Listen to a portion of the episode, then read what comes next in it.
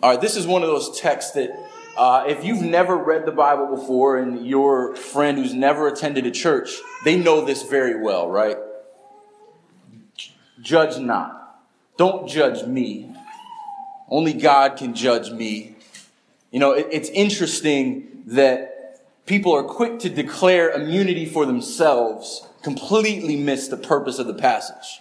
We're going to spend some time on that this morning because all of us have heard this. Well, judge not. And usually it's used as an excuse for sin many times, which is the complete opposite of this passage. People will say, judge not. Don't judge me without giving much thought to the text itself. But in our world where we make immediate judgments, 24 hour news cycles, social media, they, they will criticize and convict you on face value alone. Usually without much regard to the person the whole story or even the truth. And so I think this needs to be addressed. Because many times when you hear judge not, the irony of it is it's directed towards Christians. You're a Christian, you can't judge me. Or it's often quoted to excuse and uh, explain away sinful behavior. But don't judge me.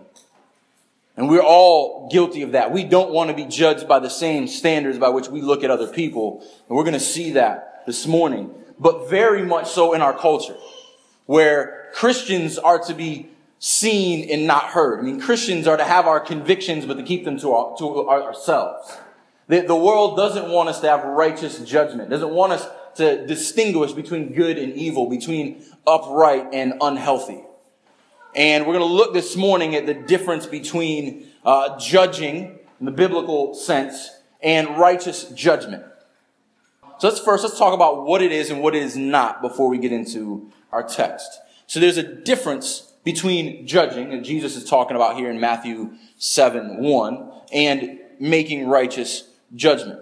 So the word uh, judging, I'm get a little technical on you, but I hope you get this because this is this was very helpful for me. It's krino in Greek. It means I judge or I make a decision.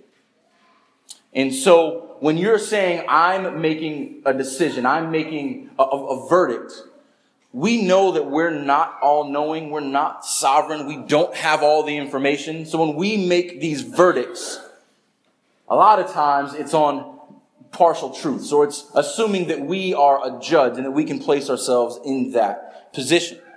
And our culture and instant culture does that very well. Because you are judged by your last greatest mistake, right? You're judged by every stumble that you make, every, every fault that, that, that you have. Fingers are pointed, you're uh, uh accused. And we all know that we are, are, are, prone to that. We love to judge books by their, their, their cover, rarely opening up to read inside. Um, so there's a passage that looks at this. I want you to turn to Romans 14 with me. We're going to read a, a large chunk of scripture, uh, but I want you to see how Paul deals with this pastorally. Uh, I just want to give you an application here. And let me kind of set the, uh, the uh, tone for you. I'll give you a moment to get to Romans 14, and I'm going to set the tone, and we're, we're, we're going to read it, and I just want to address a couple things. So, Romans 14, if you get in Matthew and you go couple books to the right. You'll find it. Um, so in, in the church in Rome, uh, and in a, a, lot of churches in those days, because they were in such a idolatrous and sacrilegious culture, a lot of meats were sacrificed to idols. You had people coming out of Judaism who weren't eating certain meats. Um, you had people coming out of hedonistic cultures who were drinking blood and doing crazy things. And so what was happening in the early church was some people were saying out of conviction, I don't want to eat something sacrificed to idols. And some people were saying out of conviction, well, idol is nothing. An idol is made with human hands. That doesn't mean anything to me. And so uh, arguments and, and uh, disagreements were arising within the church over something that was a personal conviction, a personal preference, if you will. Now, those things are good things if you're doing them unto the Lord. But what Paul's saying here, and I want you to get this, this is not a primary issue. You don't have some people in the church saying Jesus is God and some people saying he's not. This is a secondary issue. This is something that is a conviction um, but it's not something that would affect someone's salvation or doesn't change the gospel whether I eat meat or not. So look at how Paul talks about judging those. He's only talking about in, in the body right now, and that's who Jesus is talking about in our passage. He's talking about within the church. And we'll, we'll, we'll see in a moment uh, what we do about those outside of the church. So I'm going to read uh, Romans 14 and we'll read 1 through 13. As for the one who is weak in faith, welcome him, but do not quarrel over opinions. Remember that statement. Do not quarrel over opinions. One person believes he may eat anything, while the weak person eats only vegetables. Let not the one who eats despise the one who abstains. Let not the one who abstains pass judgment on the one who eats, for God has welcomed him. Who are you to pass judgment on the servant of another? It is before his own master that he stands or falls and he will be upheld, for the Lord is able to make him understand. Very key verse here.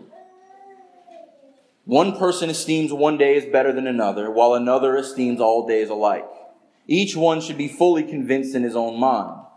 All right, so let me, let me stop here. Paul's kind of jumping around a little bit. What is he talking about? Paul's essentially saying that we are servants of the Lord first.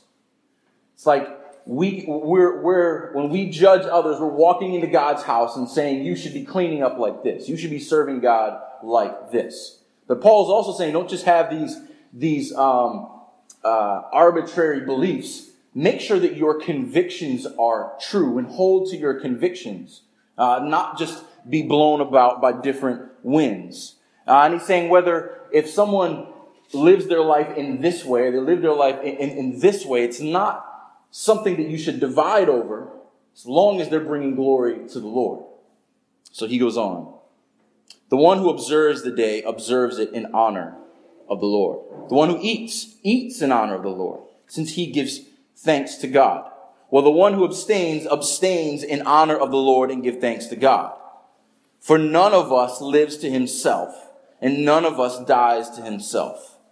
Side note, I think the temptation in all of us to make everyone into our own image, is to think that people should live and walk and eat and breathe the way we do.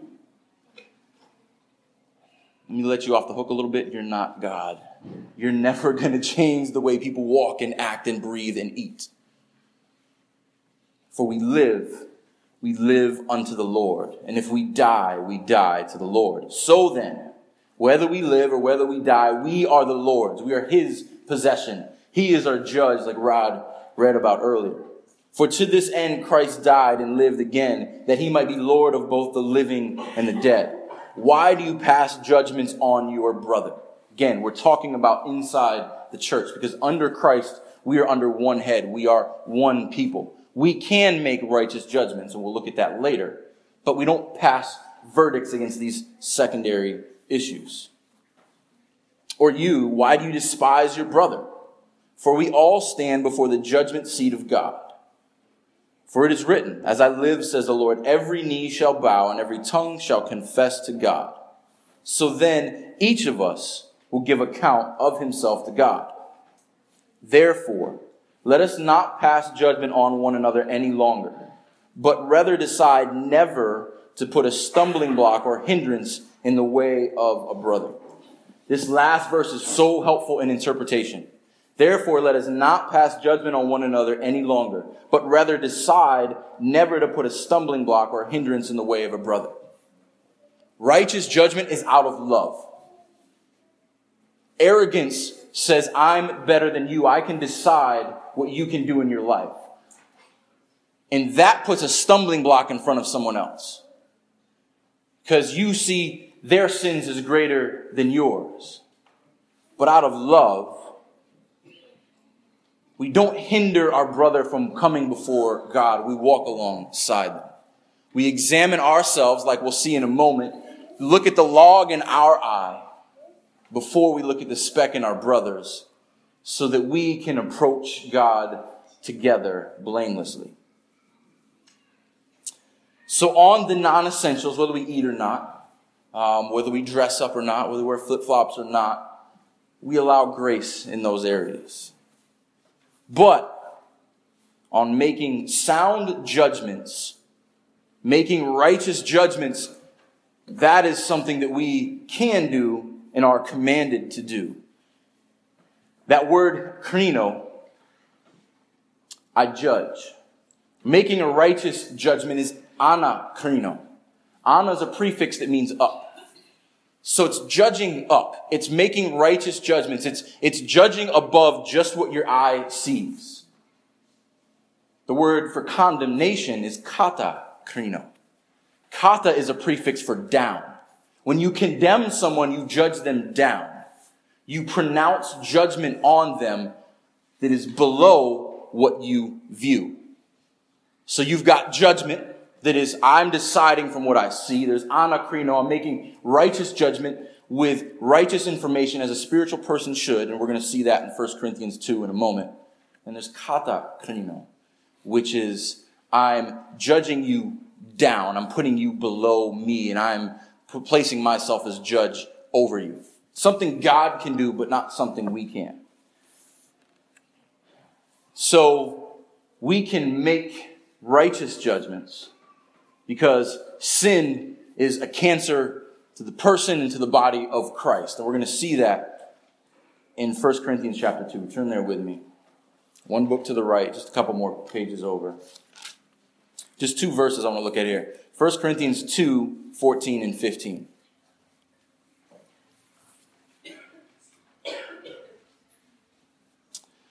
The natural person does not accept the things of the Spirit of God, for they are folly to him and he is not able to understand them because they are spiritually discerned. Okay, we're not talking about the world here. We're, we're, we're, talking about a spiritual understanding that only is given to those who are in Christ, who are filled with the Holy Spirit. Verse 15. The spiritual person judges all things, but is himself to be judged by no one. Um, this is one of those situations where it really helps to know the Greek. Because this is not krino here, this is ana krino. So I love what the, NS, the NASB uh, says. They say appraises. I think that's, that's really helpful looking at this verse. The spiritual person appraises all things, but is himself to be appraised by no one. The spiritual person discerns all things, but is himself to be discerned by no one. See the difference?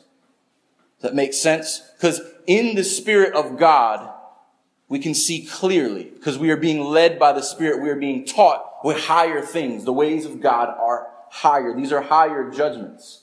These are not sinful, arrogant judgments that are only based on appearances. And Jesus gives us, and you don't have to turn here, it's a short verse, uh, but you can write it down. John 7 24 is probably the best verse, and it's so short to help us discern what this entire passage means. In John 7 24, Jesus says, Do not judge by appearances, but judge with righteous judgment. Do not judge by appearances, but judge with righteous judgment.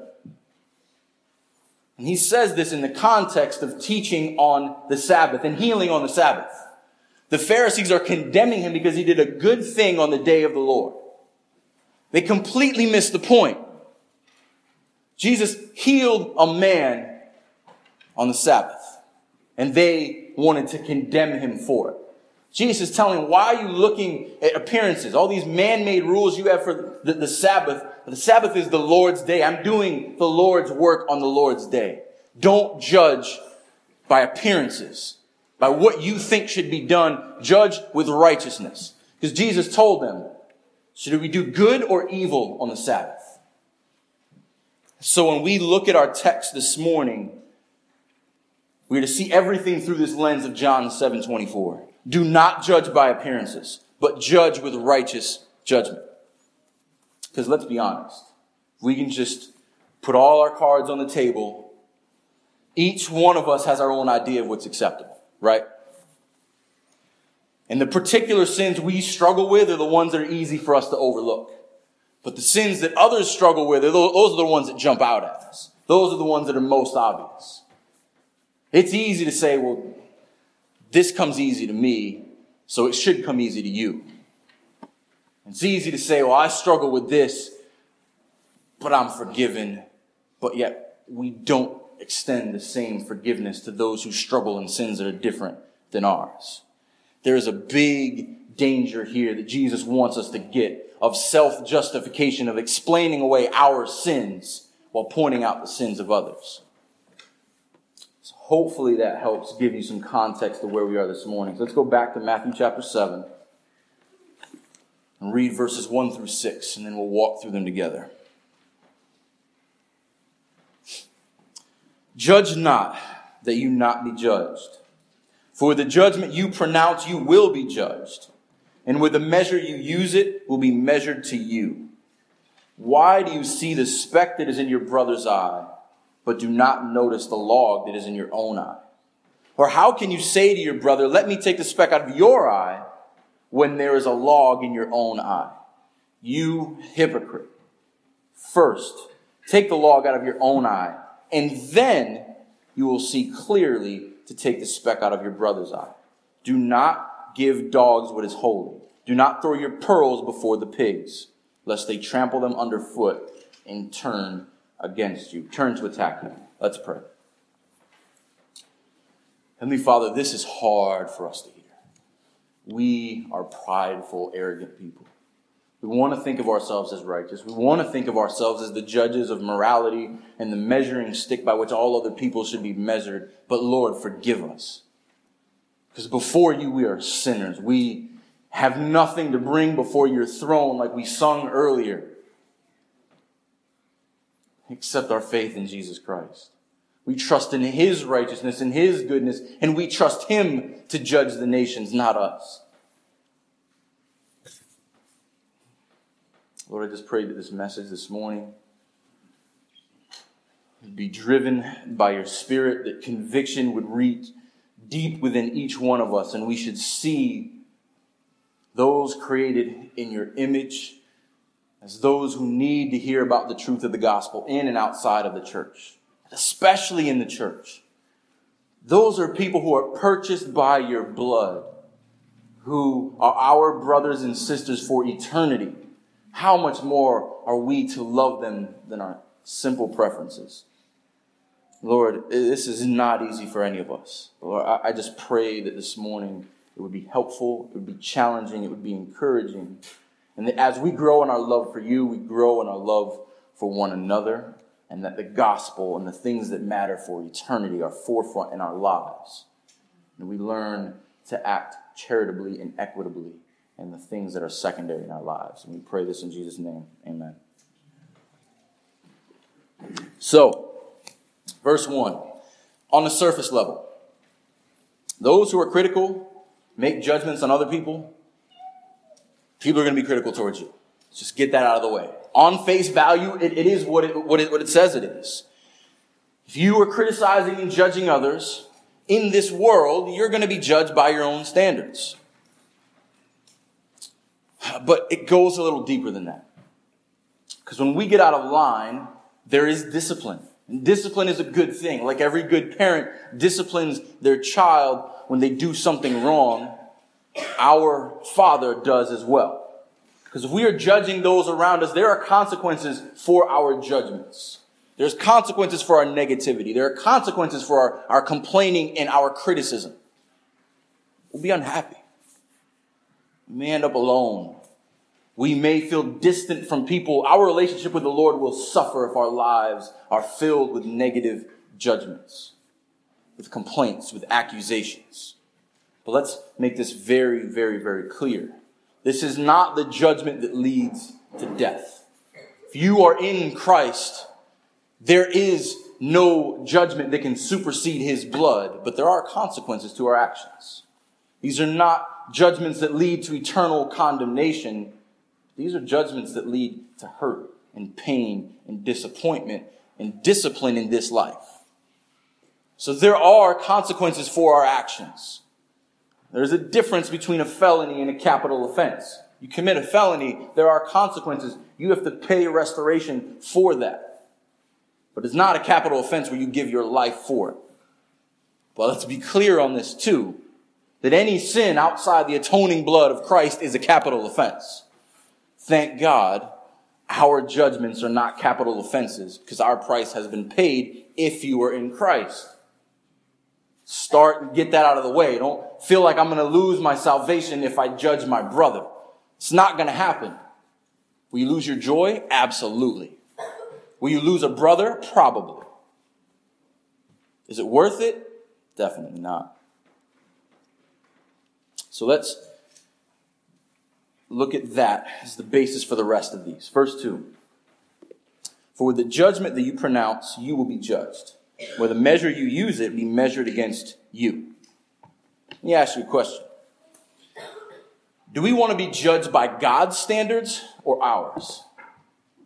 Because if we're judged by God's standards according to sin, each one of us has so many capital offenses laid on our shoulders, we could never, ever pay for them. God's standard is perfection. But God's action is mercy. God's standard, God's judgment is righteous and perfect. God is merciful. And his standard was to forgive sinners. Our standard? Do we forgive others as freely as Christ forgave us? Do we measure out the amount of forgiveness that we have received in Christ Jesus? Were we judged according to what we deserved or according to grace? Do we judge others according to what they deserve or according to grace? This is a hard standard to apply to ourselves. And if we take a hard look, we've all fallen short on that probably this morning when we woke up. And imagine if we were judged by the standard that we judge other people. I love what Francis Schaeffer said about this. He, he, he talked about this 40 years ago before GoPros, but this would be perfect for a GoPro. He, when he would interact with people who didn't know the Lord, they would talk about how good they were and their own standards and all that. And so he'd ask them a question. He said, if there was a camera dangling around your, your, your neck, he should have patented that and maybe made some money off the GoPro in the future. And you walked around and you just lived by the advice you gave other people. How would you stack up? If you only lived by the advice you gave other people, could you measure up?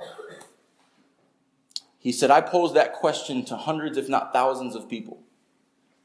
No one ever said that they could. It's interesting. Such wisdom in that. Not even your own standards of morality, but just the advice you give other people. We can't stand up to that. So the first thing we need to do before we think about judging or anything like that is self-examination. We're going to take communion a little bit later.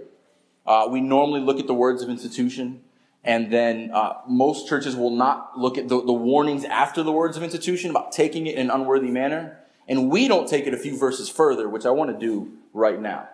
It's very interesting that when Paul is talking about communion, he gets into judging. So in 1 Corinthians chapter 11, uh, verses 28 to 32.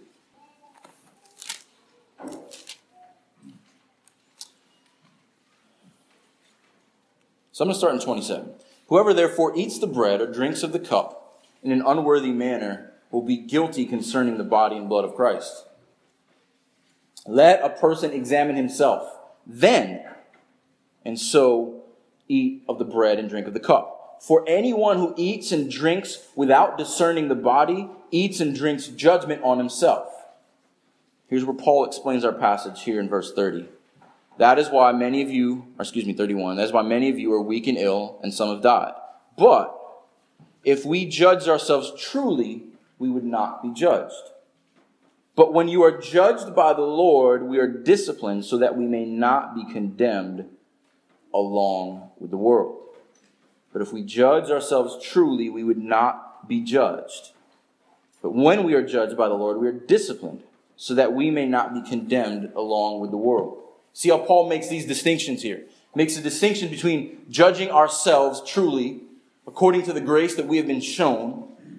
And when we do mess up, there is judgment from the Lord. It's, it's discipline. It's not condemnation. But outside of Christ, there is condemnation. So, so Paul talks about three different kinds of judgment here. The self-examination that we must do before ourselves, before we can love our brother, and the, the judgment that Christ uh, uses in our lives as discipline to refine us, to hone us, to grow us in faith, and the judgment that the world receives outside of, of Christ. So before we can be disciplined by our Father, we need to recognize our own sin. We need to recognize that we are also guilty of that condemnation that the rest of the world is receiving without Christ. So back in our passage, verse 3, back in Matthew. Why do you see the speck that is in your brother's eye, but you do not notice the log that is in your own? You notice that he's not talking about the sin of your brother. He's coming to us first. See the log that is in your own eye first. The first step to self examination is recognition. I'm a sinner. I have fallen short of the glory of God, and I need forgiveness. I need a Savior. Before we can make righteous judgment, we need to make righteous self assessment. Before we can address someone else, we got to take care of our own home first. You know, it, it, Jesus paints quite a picture here. Have, have you ever pictured this? I mean, spiritually, how ridiculous do we look? We see with natural eyes. But in the spiritual realm, we are walking around with these beams, these telephone poles shooting out of our eyes, barely seeing, stumbling around, trying to find the speck in someone else's life. I mean, Jesus gives us a glimpse into what he sees. Like, don't you know I know your sins? Don't you know I know your weaknesses? Don't you know what I've done for you? Pull the log out of your eye. It's amazing the imagery here of how great sin is. Because in our own lives, we normally think the other way around, right? In our own lives, we have the speck and they have the log. But brothers and sisters, we are the ones with the logs. And first, take the log out of your own eye. Not so that you can fix the world, but so you can love your brother. You can love your sister. You can see clearly to help them. Remember what, what we said a couple weeks ago, and Jesus talked about the eye, that the eye is the lamp of the body. If the eye is tainted, and the rest of the body is corrupted. Jesus uses the eye specifically because we judge so much by our eyes. We judge the world around us by our eyes. I mean, that's how we make our decisions is by what we see. Jesus is saying, don't stop at your eyes. Make righteous judgments. Judge by spiritual things. Because there's a spirit of negativity that is so pervasive in our culture. We jump to judgments first. We accuse others first. We go to the negative before the positive. We complain before we encourage. We're all guilty of that. And complaining and judging based on outward appearances. Because most times, and we've all been there, when we pronounce judgment on someone, then we get to know them, and like, oh, I didn't know that this was going on underneath the surface. I didn't know that they were struggling with this. I didn't know that we struggle with the same things. But many times we love to judge that book by its cover. When two cars pull up next to each other, it does not matter what color your car is painted. Doesn't matter if there is Bondo and two taillights out. It matters what's under the hood. But many times we are making our judgments by who pulls up next to us. Look at them. Look at this piece of garbage over here. Look at my nice paint job you don't know that he's got a Lamborghini engine in, underneath that old El Camino, you know? Um, and in our lives, it's so easy to see what is on the outside. Well, of course, it's this junk truck. It must be junk under the hood as well. But we need to take time to look under the hood in our own lives and in others so we can care for them for what's, what really makes them tick. The paint job doesn't move you down the street. The engine does.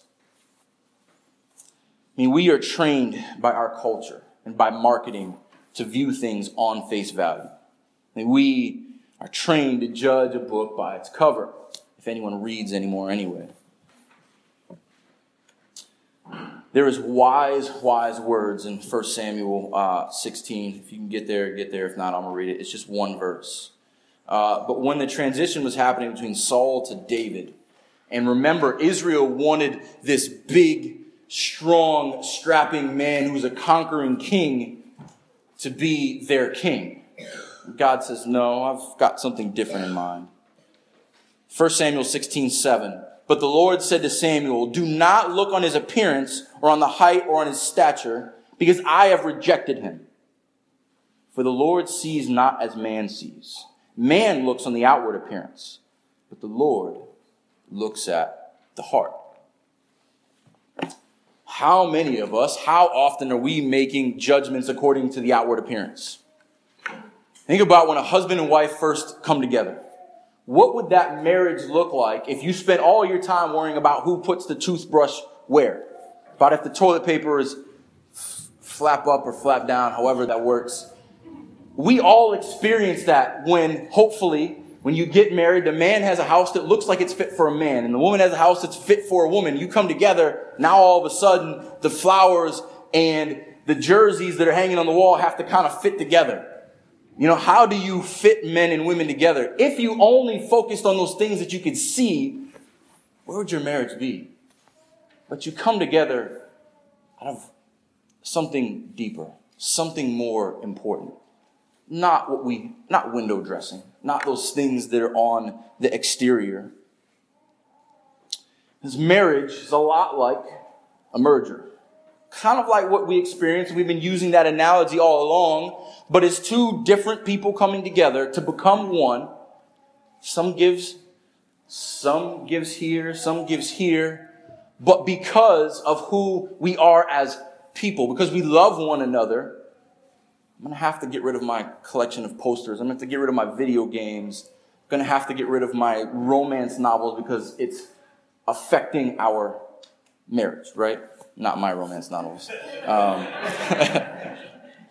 and so I, I want to address this kind of a, just a family discussion here. Um, some people are kind of new. Most of us either came from Grace Fellowship or relevant. But this is a good example for anyone, anywhere.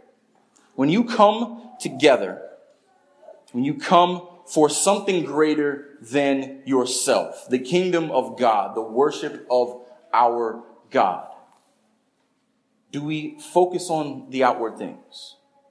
Because in scripture, we are told that we are to worship God. We are to proclaim and shout at the top of our lungs. We're told what we're to do. We're told who we are. We're told whose we are. We're not told how to do it. Scripture say we can do it in a piano, not a guitar. We are told to proclaim the scriptures.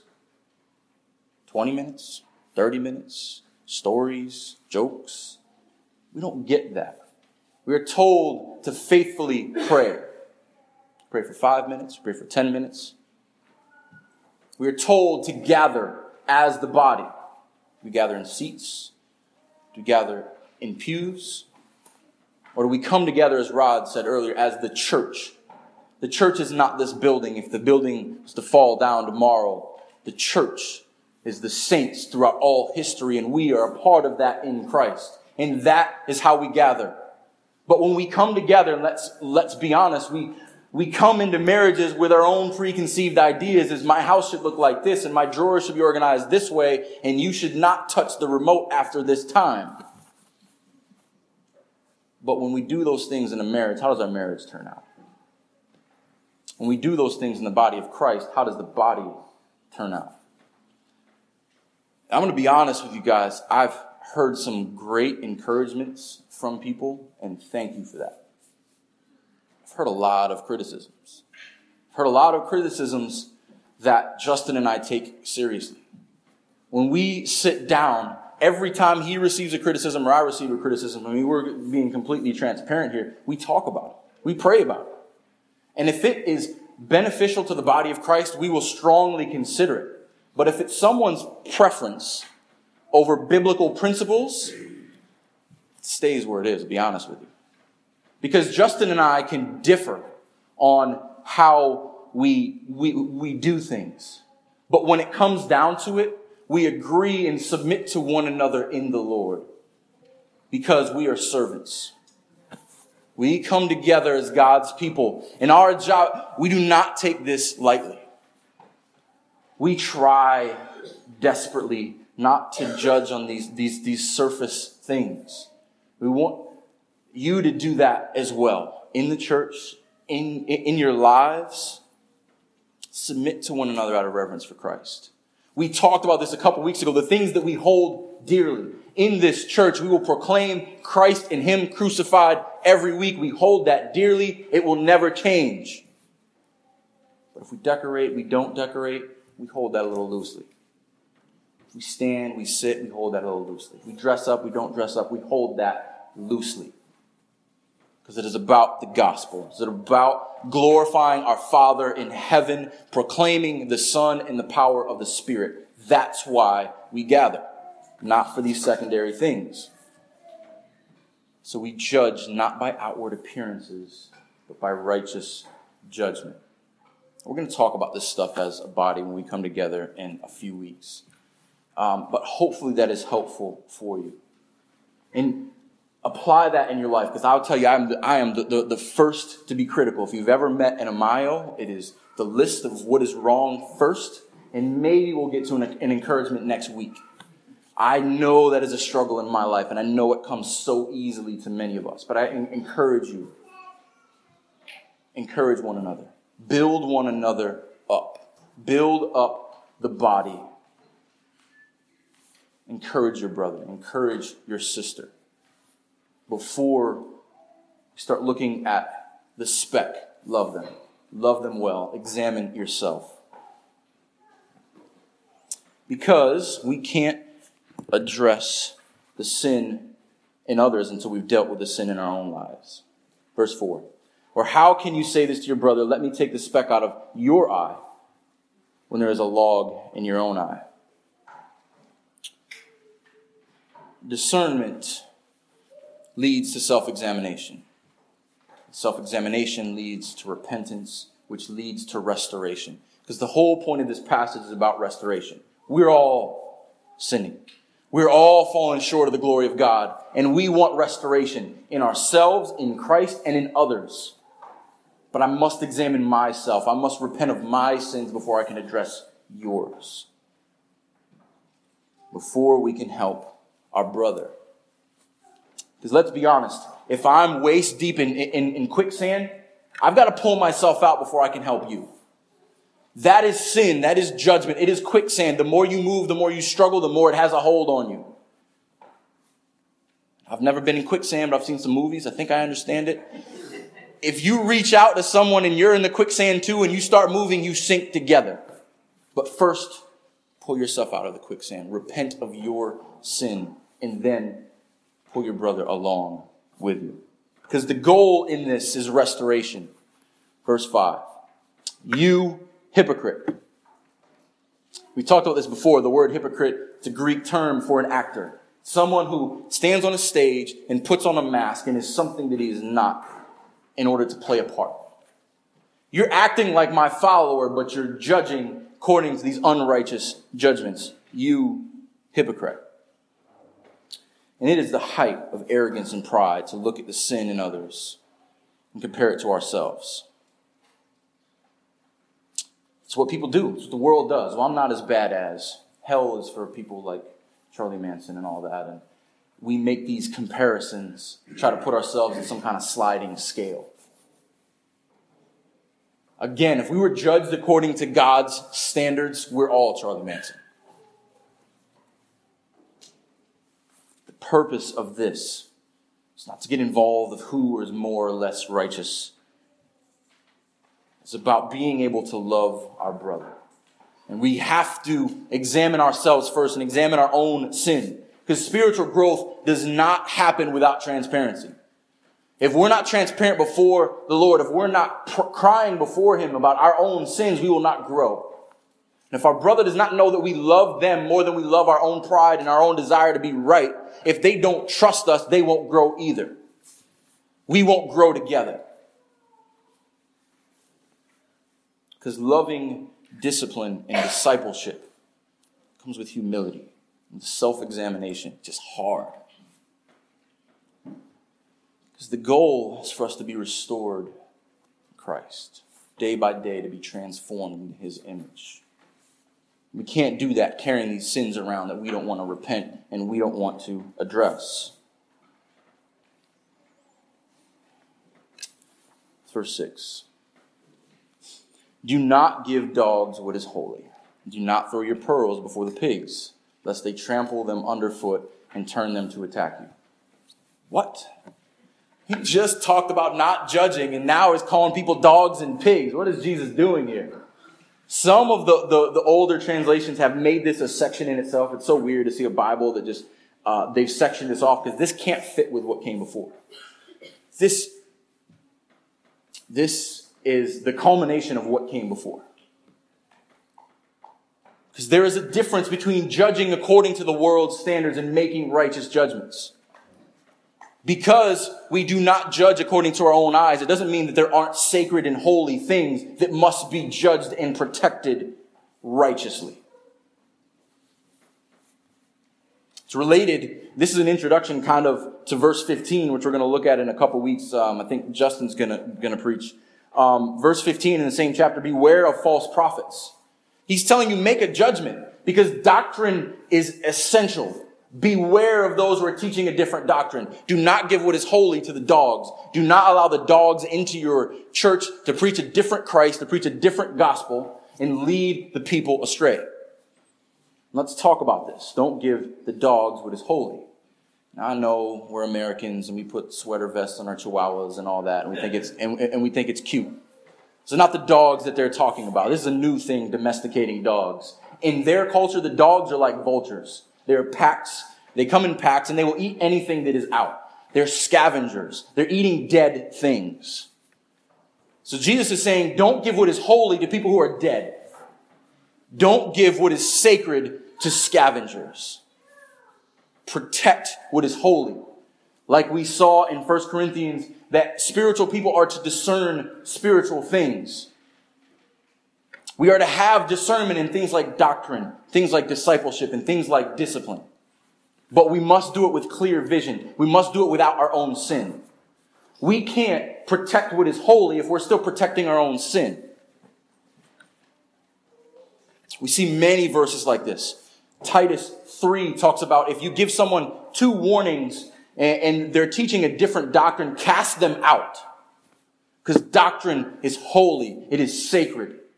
There is a different gospel, a different Jesus. It's across the street. Literally. 1 Corinthians 5 talks about those who continue in sin, sins of sexual immorality, um, sins, of, sins of, of, of idolatry. They're not repenting and convicting of those sins, cast them out. Because just like cancer, all it takes is one cell to breed and multiply. We are to, we are to protect the body. Like the shepherd protects the sheep, you don't let the wolves in. You don't let the holy be eaten by the dogs. And then swines and pearls. I mean, pearls are precious. Swine are dirty. You don't put precious things in the mud. You don't bring the precious things of God before those who would rather wallow around in their own mud like the prodigal son before he went home. We see so many times throughout the book of Acts and in Luke, the disciples, Jesus told them to shake the dust off of your sandals. If you go somewhere and they blaspheme the Lord, if they do not accept the gospel, shake the dust off your sandals and go on to the next town because the things that are holy are to be protected and guarded and we will fight to the death for those essential things. Christ and Him crucified. Those we will not give to the dogs. We will not give to the pigs. And we can make righteous judgment only when we have examined our own sin. So, what's the point of all this? Let me help you. We are not the judge and jury. Say it together like, a, like an AA meeting. We are not the judge and jury. I am not the judge and jury. There is one judge who will judge the living and the dead. But we are to work out our own salvation with fear and trembling while helping our brother grow. One thing I didn't mention Jesus says, You, pointing to us, 14 times in six verses. You know what the problem is in this situation? You, me. I love what G.K. Chesterton said. This uh, uh, re- reporter asked him, uh, Can you write an essay? G.K. Chesterton, if you have any opportunity to read what he's written, please do. But they want him to write this brilliant article on what's wrong with the world. He said, I can answer that. What's wrong with the world? I am, sir. That was his response to this reporter. Jesus says, What's wrong with this? You are. You are arrogant, you are prideful, and you can't love others because you love yourself too much. There's no mention of what the other person's responsibility is here. This is not our job. We are not their judge. Because the gospel is bigger than us and our pride. And it shouldn't be diluted by our own arrogance, and it shouldn't be polluted among the dogs. The gospel should not be diluted by our arrogance or polluted by the dogs, the pigs. It is holy. It is to be kept blameless and spotless. It is to be guarded with every bit of our strength, the righteous things. But we can't do that if our strength isn't invested in our sins and looking to the sins of others. Because the truth is, if we look on appearances, we're wretched, sinful people who do not deserve grace on appearances, they're ugly. We are the harlots that were, the judgment was passed on the Old Testament. We are the Gomer that Hosea was, was sent after. Because our righteousness is not in ourselves, but is it in Christ? But in Christ, we are perfect. We are blameless. We are spotless before the Father. The only good in us comes from Him. And that is our reminder to see others loving. I am dirty and filthy rags, Isaiah says. That's the best I have to offer. But I have Christ. I want to offer you Christ. Without Christ, no one does good in the eyes of God. But in Christ, we have the message of reconciliation. We can reconcile others to the Father by proclaiming the gospel. What's the cost? Pulling the log out of our eye. Let's pray.